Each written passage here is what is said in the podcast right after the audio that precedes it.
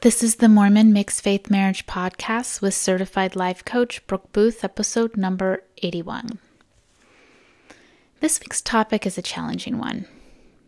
However, as you may have noticed, I don't exactly shy away from hard topics too often, so I'm not going to do that today either. This topic's been on my periphery for some time, but recently I was able to really name it and hone in on it. And I want to talk about it here too, because I'm guessing you're probably aware of it to a cer- certain degree too. I'm guessing it's been on your periphery too, and maybe you haven't been able to name it and define it yet. And what the topic is, is that of religious discrimination. I want to tell you a quick story. Years ago, like 20, I was in law school and I was taking a class about race and equality and prejudice and things like that. And I would come home from this class and talk to my husband about it. We were newlyweds at the time. Like, there were so many things that were taught in this class that I'd never realized or conceptualized or understood. And it was kind of blowing my brain up in good ways. And I wanted to discuss it with him. So I'd come home and I'd say things, and he would get so upset. He'd get super defensive and rather upset when we had these conversations because, and probably rightly so, he felt like I was attacking him and his position of being, you know, a white male and the privilege that comes with that. And in full disclosure, maybe I was doing that. But that wasn't what was getting me so excited and interested in the topic. I was fascinated by this idea that I was learning that, and that's what I want to preface this podcast with this idea that we're all biased or prejudicial in some way. All of us. Because we live in a society that's saturated with these things. We live in a society that's racist or misogynist or discriminates based on religion or ageism or body size or ableism, any number of things. We live in a society that has these prejudice and biases built into it systematically and structurally, and, and then also on an individual level. And so we all are, to a certain extent, racist or discriminating based on religion or misogyny or any number of things. And it was fascinating to have this idea presented to me because, of course, and that was the challenge my husband faced is I'd come home and I'd say, You're a racist. And he'd be like, No, I'm not. But the idea I want to start off with is we all are, and that's okay. That is because of our society and our socialization, and not because we're choosing as individuals to be racist because we're nasty, evil, mean creatures. It's just by default of, you know, the air that we breathe. And it doesn't make you a bad person or morally inferior or dumb or ignorant. It just means you're a human who's been socialized in our society. Now, with that basis, I want to talk about religious discrimination. Because I like to bring this awareness to it because you're never going to fully solve for it, but you can at least bring up your own awareness around it and you can work on it and decide what you want to do about it, if anything. You don't have to do anything if you don't want to. All I'm doing in this podcast with religious discrimination is hey, let's go in the room and turn the light on and see what's there. And if we want to move the furniture or dust things off or just have a look around. This isn't to beat yourself up. This isn't to beat up your spouse or your in laws or church leaders. It's just to create awareness around how religious discrimination might be impacting you and more specifically how it might be impacting your marriage and or your happiness in your marriage. So, religious discrimination can happen between any two or more religions. Often where one of those religions is a dominant religion and or and oppresses and or persecutes members of the other religion. Now, those of us who were raised in the LDS church were very familiar with religious discrimination. We have heard countless stories about this. It's our history, it's our legacy. Like our pioneer stories starting in Palmyra, moving to Kirtland, and then Missouri and far west and Nauvoo are all embedded with these types of stories. I mean, every single move in the early days of the church was because of religious discrimination, culminating into the famous Trek West, you know, led by Brigham Young, all centered around religious discrimination. Now, we call it persecution, religious persecution, but it's the same thing. So I know we're familiar with the idea of religious discrimination received by members historically of the church, and I will refer you to any July 24th talk or history lesson to find loads and loads of examples on that. And frankly, I can refer you to many sacrament meeting talks to talk about how that discrimination still plays into the present. Maybe you're being teased in the office for not drinking coffee, or maybe you're being teased for waiting until you're 16 to date, or teased for any number of things. All examples of religious discrimination. But I want to talk about it in a broader context here because I think it plays out in our mixed faith marriages. Now, I want to give a shout out to Kara Loewentheil. Many of these examples I'm about to share of religious discrimination come from her work. She's a confidence coach for women, and her work is, is excellent. So, when there's a mixed faith marriage because of a faith transition, it often means now there's an opportunity for religious discrimination to happen in the marriage like never before. Because now we've got two people on two different sides of a religious street. And so, you know, the opportunity for religious discrimination presents itself. And a lot of times it feels like it depends on the dynamics of the larger family. I'll, give you that, but it can feel like the members of the church become now the dominant group, and those who have left the church or who have had a faith transition become like the marginalized group. But I want you to consider that it's much more complex than just that. It's not just spouse against spouse or members against post members or post Mormons or anything like that. But the discrimination can take place on so many levels. Um, those in a mixed faith marriage and those not. Uh, mainstream members of the church and marginalized members. Um, like once you are in a mixed faith marriage, sometimes that by default makes you a marginalized member, and there can be different privileges associated with being, you know, in the mainstream of the church and being in the margins. And I'm not saying that this is all like based on some sort of evil plan. It's not what I'm saying, but sometimes there are things that come up, prejudice and biases that come up without us even realizing it because of the inherent discrimination present. And we'll talk more about that. So it can also be, you know, between spouses, between, you know, mainstream and marginalized members of the church. You sometimes see this in family systems. You know, that's what we call black sheep. that's that's just another way of saying that, or people who um, are no longer following, you know, the the main rules of a family structure. All of this can be happening. So let me go through what discrimination can sound like. And again, this is just in a general way because both partners and then like i said there are much other um, other systems and ways that discrimination can be present as well and it can be helpful to get curious about that but i'm just going to focus right now on between the spouses with these examples. So both the transitioning spouse and the believing spouse can be involved in exercising their own discrimination without even realizing it. Here's examples of the believing our religion is the only true religion, and all other religions are false and or sinful.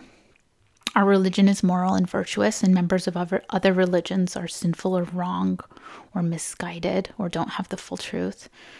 Religious people are moral, atheists are immoral because a person cannot be moral or ethical without religion. And it doesn't always have to be atheists, it can just be people who've left the church aren't as moral.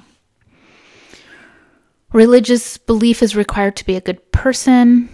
Religious beliefs centered around, you know, Mormon doctrine is what's required to be a good person. It can be at that level too. So atheists are bad people or people who don't adhere or subscribe to Mormon doctrine are bad people.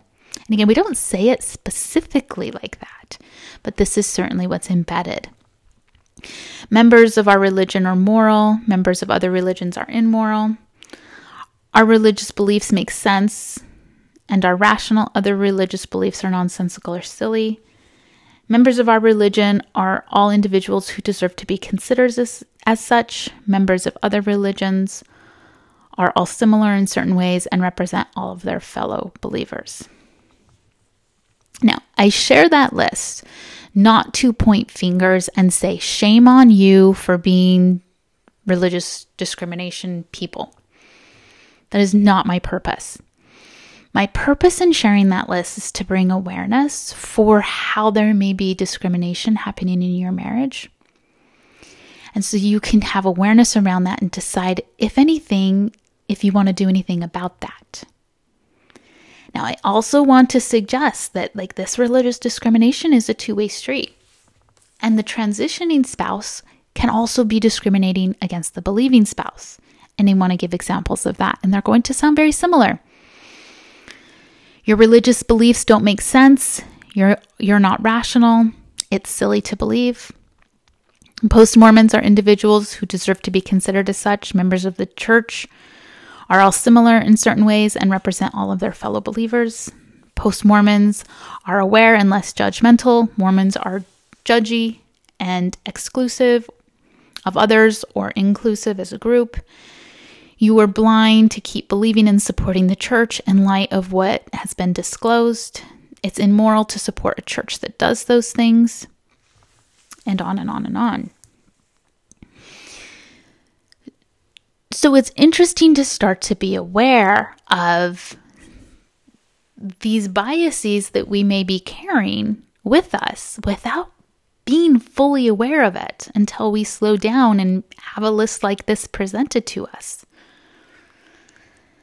Then we can start to look at that and get curious and say, okay, is this helping my marriage? Is this hurting my marriage? What's going on here? I also want to present another list. This one's much shorter.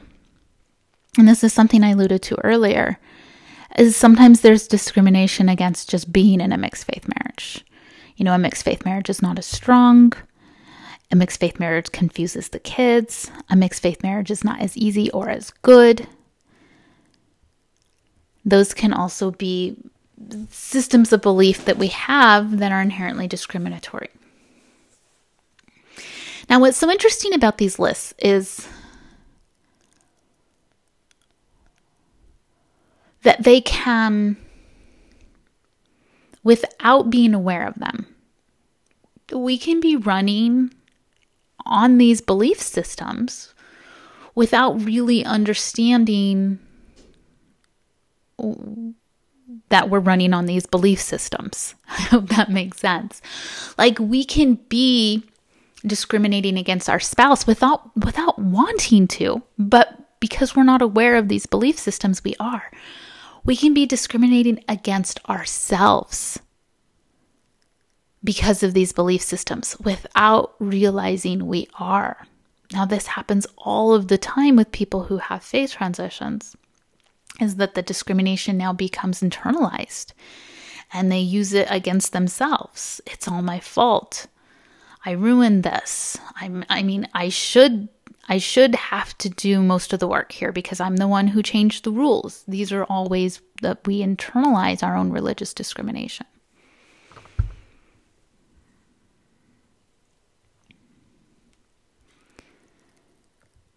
Want to offer a few cautions when you start to see some of this surfacing in your life and in your marriage.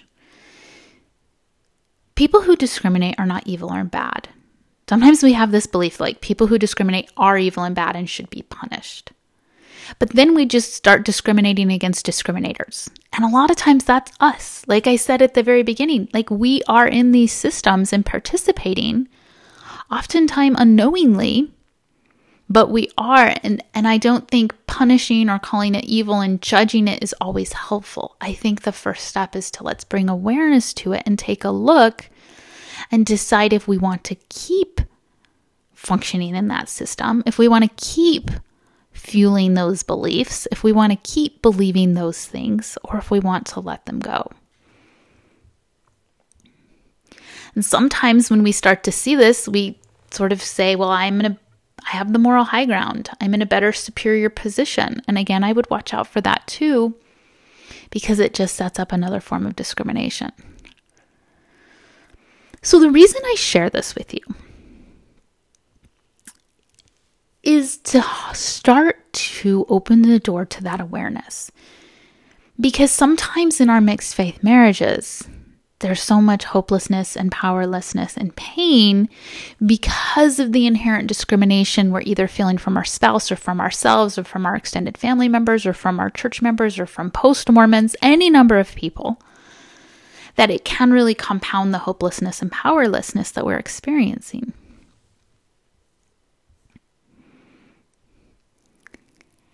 And I want you to consider that, like, yes, can we accept that discrimination exists? It's real. Like, we know from our history, we know from our present experience. But where I like when we start to have awareness of it, now we can start to have power over it. We can start to make decisions outside of it. That discrimination no longer has to define me or my marriage. I have a say in the outcome here I'm glad to be aware of the impacts or the potential impacts of this discrimination so I can work on that and have awareness around that and create you know solutions around that. Yes, I see that my marriage may not be the norm. This mixed faith marriage, excuse me. but I can still have a good marriage. I'm willing to bring awareness to this and do the work to have a good marriage. I know there are happy mixed faith marriages out there, and I know I can have one too. When we really bring light to this, instead of being at the effect of it without seeing it and feeling hopeless and powerless and stuck and frustrated, when we start to shine light on it, to open that door and turn the light on and see what's in the room. Now we can take some of our power back and decide okay, what do I want to do with this information in my marriage? I accept that it exists, but I know it doesn't have to define me and I know it doesn't have to control my marriage or the outcomes of my marriage. Now we're stepping to a place of power. Now we're stepping to a place of control of things you can control your own thoughts, your own beliefs, your own feelings, your own actions in your marriage and as a partner in your marriage. And I think that's the power of this work. And that's the importance of looking at these types of belief systems. Again, I'll be really, really blunt with this. It's not to disparage people or call them prejudiced or biased or wrong or evil. That's not the purpose of this conversation. The purpose of this conversation is to bring awareness to how you may be complicit with these systems and how that might be hurting you or your spouse or your marriage, and how you might want to bring awareness to that so that that isn't happening anymore, so that you're not at the effect of your socialization but that you can create what you want in your marriage and with your spouse and in your life in a really intentional, conscious way. I think that's the power of having conversations like this. Again, I know this isn't an easy topic, but I really think it's an important one. And I think it's important to question okay, how am I discriminating religiously against my spouse, against myself, against my family members, against my ward members, against whoever? How might they be discriminating against me? And what do I want to do about that? All right, if this is a topic you'd like to go deeper in, as always, reach out to me at brookeboothcoaching.com and let's If you want to do some coaching with me, this is a topic we can go as deep as you like in the one on one sessions or the group sessions. All right, wishing you the best.